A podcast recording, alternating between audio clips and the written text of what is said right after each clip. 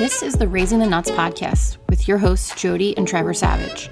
Hang out with us every Wednesday for about 45 minutes. Come for the laughs, stay for the deep conversations, and enjoy the show. Hi, this is DGAF. That's the screen name slash pseudonym I've long delivered content under.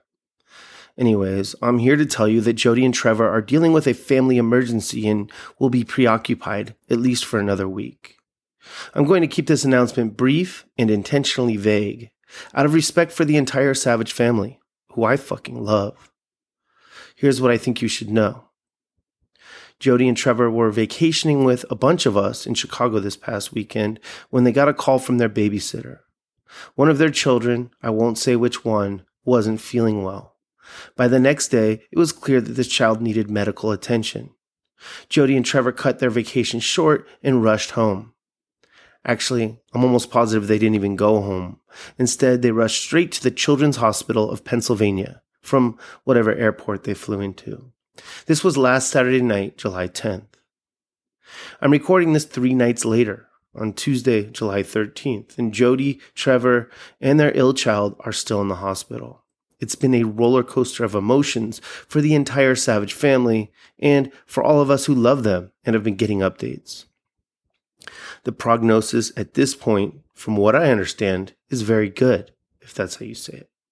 This ill, savage child should make a full recovery, and it should start to happen sooner than later. But there is still some testing to be done and improvement in symptoms that needs to be seen. So fingers are still crossed everywhere this news has spread to.